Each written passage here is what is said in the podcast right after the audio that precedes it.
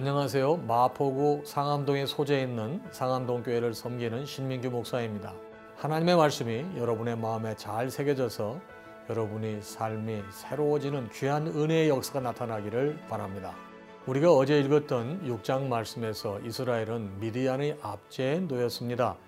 이스라엘 사람들이 아무리 열심히 농사를 지어도 그것은 모두 미디안 사람들의 차지가 되었습니다.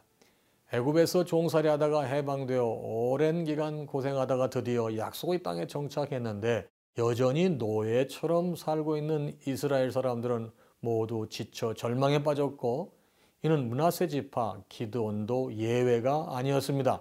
그런데 저 옛날 하나님께서 모세에게 나타나셔서 출애굽의 지도자가 될 것을 명하셨듯이 하나님은 기드온에게 나타나셔서 이스라엘을 구원하라고 명하셨습니다. 그리고 모세에게 하셨던 것처럼 기도원에게도 여러 가지 징표를 보여주심으로 그가 하나님께 순종하도록 만드셨습니다. 오늘 본문 7장과 8장에서는 이스라엘이 원수였던 미디안을 완전히 물리치는 장면이 나타납니다. 8장 28절은 그 결과를 이렇게 묘사합니다. 미디안이 이스라엘 자손 앞에서 복종하여 다시는 그 머리를 들지 못하였으므로 기도원이 사는 40년 동안 그 땅에 평온하였더라. 기도원이 참으로 놀라운 일을 이뤄낸 것입니다. 하지만 정말로 놀라운 일을 이루신 분은 하나님이십니다. 사사 기도원은 하나님의 역사의 도구로 쓰였을 뿐입니다. 애굽에 열 가지 재앙을 내리신 분도 백성들에게 율법을 주신 분도 매일 만나를 주셔서 백성들을 먹이신 분도 모두 하나님이셨습니다. 기도원이 앞장선 싸움도 실상은 하나님의 싸움이었습니다. 이스라엘 사람들이 미디안과 싸우기 위해 수만 명이 모였지만 하나님은 기도원에게 지시하셔서 오직 300명만 남겨서 그들로 하여금 싸우게 하십니다. 싸우기 전날 밤 기도원이 미디안 진영을 염탐하러 갔는데 미디안 군인들은 이미 전의를 상실하고 패배할 준비를 하고 있었습니다. 전투 자체도 이상합니다. 300명의 이스라엘 군인들이 소리를 지르자 미디안 군인들이 깜짝 놀라서 자기들끼리 죽이며 미디안은 패하고 이스라엘이 큰 승리를 거두게 됩니다. 기도원은 다른 사사들처럼 하나님이 이루시는 구원의 역사에 쓰인 도구였습니다. 하나님의 도구로 쓰인다는 것은 영광스러운 일이고 또한 존중받아야 마땅한 일입니다. 하지만 하나님의 도구는 어디까지나 도구일 뿐입니다. 그 도구가 절대적인 능력이 있는 것처럼 여겨져서도 안 됩니다. 존중받되 절대화되면 안 되는 것, 이것이 이스라엘의 모든 지도자들이 있어야 할 자리였습니다. 그런데 이스라엘 백성은 과거에 모세를 무시하며 하나님의 구원을 없인 여겼듯이 지금은 기도원에게 전혀 고마운 마음을 품지 않으며 오히려 기도원과 다퉈요. 그 과정에서 기도원이 힘이 더 세졌는데 그러자 이제는 기도원에게 자기들의 왕이 되어 달라고 요구합니다. 기도원을 멸시할 때도 기도원을 떠받들 때도 이스라엘은 하나님을 제대로 의지하지 않고 있습니다. 기도원은 8장 23절에서 이스라엘 백성들을 향해 내가 너희를 다스리지 아니하겠고 나의 아들도 너희를 다스리지 아니할 것이요 여호와께서 너희를 다스리시라고 바른 가르침을 주었지만 결국 이스라엘 백성은 기도원을 우상 섬기듯이 섬깁니다. 그것은 이스라엘뿐만 아니라 기도원 집안 전체에도 나쁜 영향을 끼치게 됩니다. 사사 시대가 이랬습니다. 절망과 구원과 타락이 공존한 시대였습니다. 자, 그럼 사사기 7장과 8장을 함께 읽어볼까요? 제7장. 여룻바알이라 하는 기드온과 그를 따르는 모든 백성이 일찍이 일어나 하로셈 곁에 지인을 쳤고 미드안의 진영은 그들의 북쪽이요 모래산 앞 골짜기에 있었더라. 여호와께서 기드온에게 이르시되 너를 따르는 백성이 너무 많은즉 내가 그들의 손에 미디안 사람을 넘겨주지 아니하리니 이는 이스라엘이 나를 거슬러 스스로 자랑하기를 내 손이 나를 구원하였다 할까 함이니라 이제 너는 백성의 귀에 외쳐 이르기를 누구든지 두려워 떠는 자는 길라산을 떠나 돌아가라 하라 하시니 이에 돌아간 백성이 2만 2천 명이요 남은 자가 만 명이었더라 여호와께서 또 기드온에게 이르시되 백성이 아직도 많으니 그들을 인도하여 물가로 내려가라. 거기서 내가 너를 위하여 그들을 시험하리라. 내가 누구를 가리켜 내게 이르기를 이 사람이 너와 함께 가리라 하면 그는 너와 함께 갈 것이요. 내가 누구를 가리켜 내게 이르기를 이 사람은 너와 함께 가지 말 것이니라 하면 그는 가지 말 것이니라. 하신지라 이에 백성을 인도하여 물가에 내려가매 여호와께서 기드온에게 이르시되 누구든지 개가 핥는 것 같이 혀로 물을 핥는 자들을 너는 따로 세우고 또 누구든지 무릎을 꿇고 마시는 자들도 그와 같이 하라. 하시더니 손으로 움켜 입에 대고 핥는 자의 수는 300명이요 그 외의 백성은 다 무릎을 꿇고 물을 마신지라 여호와께서 기드온에게 이르시되 내가 이 물을 핥아먹은 300명으로 너희를 구원하며 미디안을 네 손에 넘겨 주리니 남은 백성은 각각 자기 처소로 돌아갈 것이니라. 하시니 이에 백성이 양식과 나팔을 손에 든지라 기도온이 이스라엘 모든 백성을 각각 그의 장막으로 돌려보내고 그 300명은 머물게 하니라 미디안 진영은 그 아래 골짜기 가운데에 있었더라 그 밤에 여호와께서 기드온에게 이르시되 일어나 진영으로 내려가라. 내가 그것을 네 손에 넘겨 주었느니라.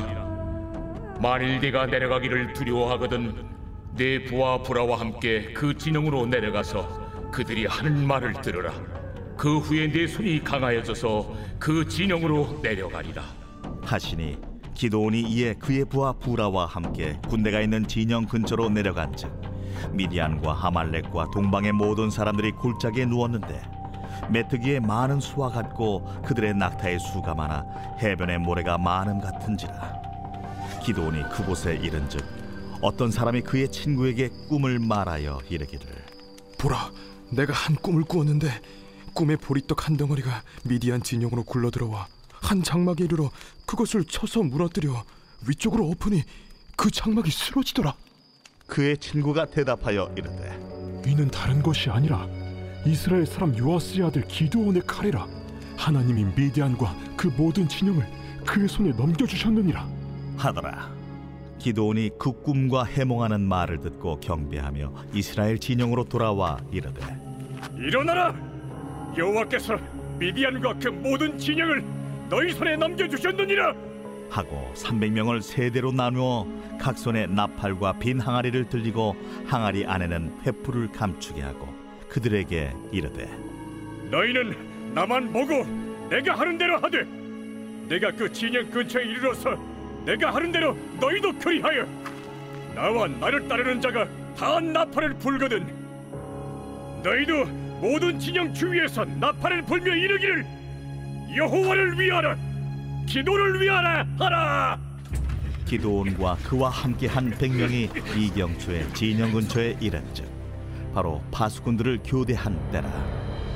그들이 나팔을 불며 손에 가졌던 항아리를 부수니라 세대가 나팔을 불며 항아리를 부수고 왼손에 횃불을 들고 오른손에 나팔을 들어 불며 외쳐 이르되 여호와와 기도를 가리라! 하고 각기 제자리에 서서 그 진영을 애웠으니 그온 진영의 군사들이 뛰고 부르짖으며 도망하였는데 300명이 나팔을 불 때에 여호와께서 그 온 진영에서 친구끼리 칼로 치게 하심으로 적군이 도망하여 스레라의 베치다에 이르고 또 탑바스에 가까운 아벨무홀라의 경계에 이르렀으며 이스라엘 사람들은 납달리와 아셀과 온 문하세에서부터 부름을 받고 미디안을 추격하였더라.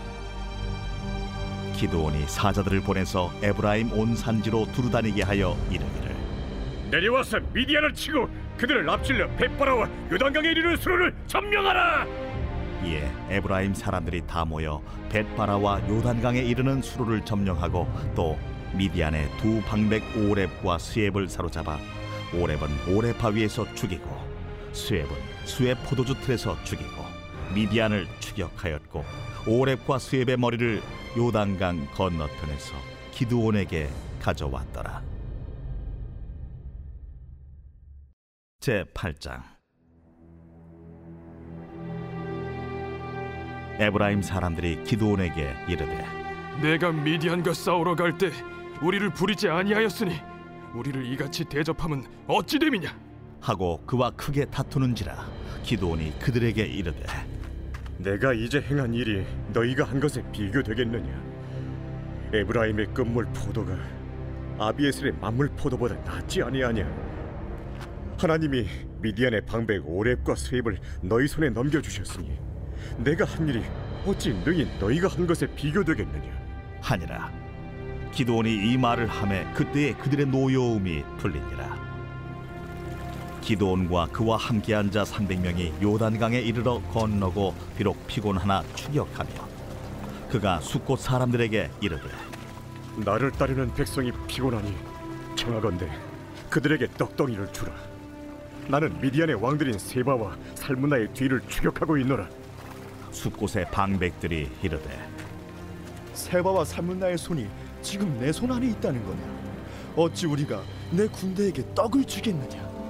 그러면 여호와께서 세바와 살문나를 내 손에 넘겨주신 후에 내가 들가시와 찔레로 너희 손을 찢으리라. 하고 거기서 분우엘로 올라가서 그들에게도 그같이 구한즉 분우엘 사람들의 대답도 숫곳 사람들의 대답과 같은지라 기드온이 또 분우엘 사람들에게 말하여 이르되 내가 평안히 돌아올 때 이 망대를 헐리라. 하니라 이때에 세바와 살문나가 갈골에 있는데 동방 사람의 모든 군대 중에 칼든 자 12만 명이 죽었고 그 남은 1만 5천 명 가량은 그들을 따라와서 거기에 있더라. 적군이 안심하고 있는 중에 기드온이 노바와 욕브하 동쪽 장막에 거주하는 자의 길로 올라가서 그 적진을 치니 세바와 살문나가 도망하는지라 기드온이 그들의 뒤를 추격하여 미디안의 두 왕 세바와 살문나를 사로잡고 그 온 진영을 격파하니라. 요아스의 아들 기드온이 헤레스 비탈 전장에서 돌아오다가 숙곳 사람 중 한 소년을 잡아 그를 신문하매 그가 숫곳의 방백들과 장로들 77명을 그에게 적어 준지라. 기드온이 숫곳 사람들에게 이르러 말하되 너희가 전에 나를 희롱하여 이르기를 세바와 살문나의 손이 지금 내 손 안에 있다는 거냐? 어찌 우리가 내 피곤한 사람들에게 떡을 주겠느냐 한 그 세바와 살문나를 보라. 하고 그 성읍의 장로들을 붙잡아 들가시와 찔레로 숫곳 사람들을 징벌하고 분우엘 망대를 헐며 그 성읍 사람들을 죽이니라 이에 그가 세바와 살문나에게 말하되 너희가 다불에서 죽인 자들은 어떤 사람들이더냐? 그들이 너와 같아서 하나같이 왕자들의 모습과 같더라. 그들은 내 형제들이며 내 어머니 아들들이니라. 여호와께서 살아계심을 두고 맹세하노니 너희가 만일 그들을 살렸더라면 나도 너희를 죽이지 아니하였으리라. 하고 그의 맏아들 여델에게 이르되 일어나 그들을 죽이라. 하였으나 그 소년이 그의 칼을 빼지 못하였으니 이는 아직 어려서 두려워함이었더라 세바와 살문나가 이르되 내가 일어나 우리를 치라. 사람이 어떠하면 그의 힘도 그러하니라. 하니 기도온이 일어나 세바와 살문나를 죽이고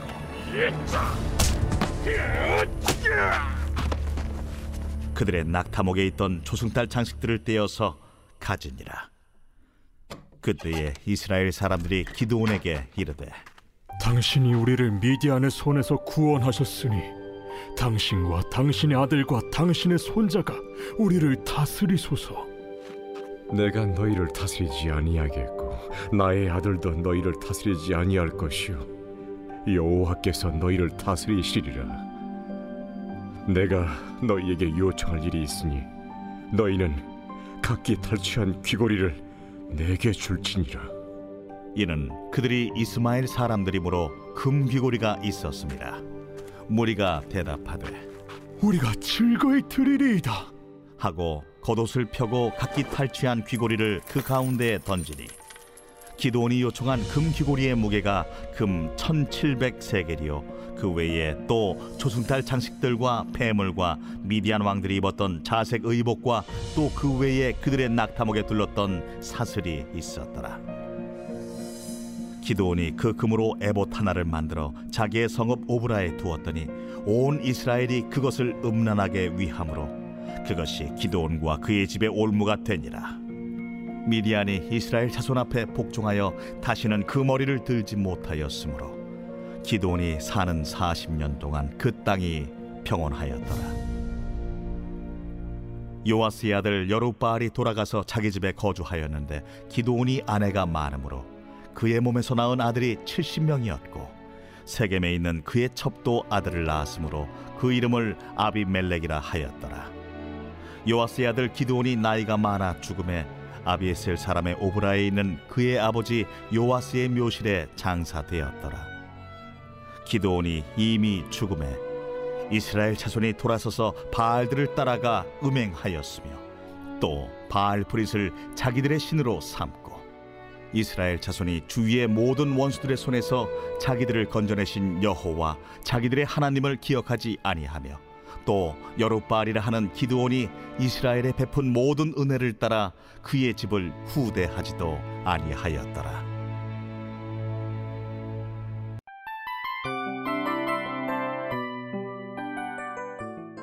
이 프로그램은 청취자 여러분의 소중한 후원으로 제작됩니다.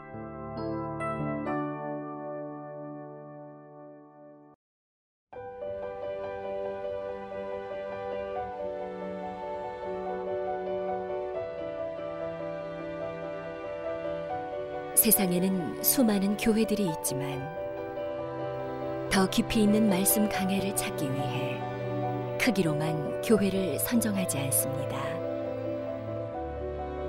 보다 좋은 영적 콘텐츠를 더 많이 나누기 위해 방송비를 받지 않습니다.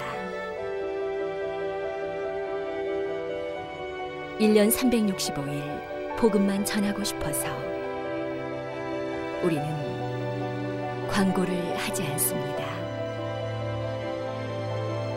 온누리의 복음을 땅끝까지 CGN TV와 함께 땅끝 선교사가 되주세요.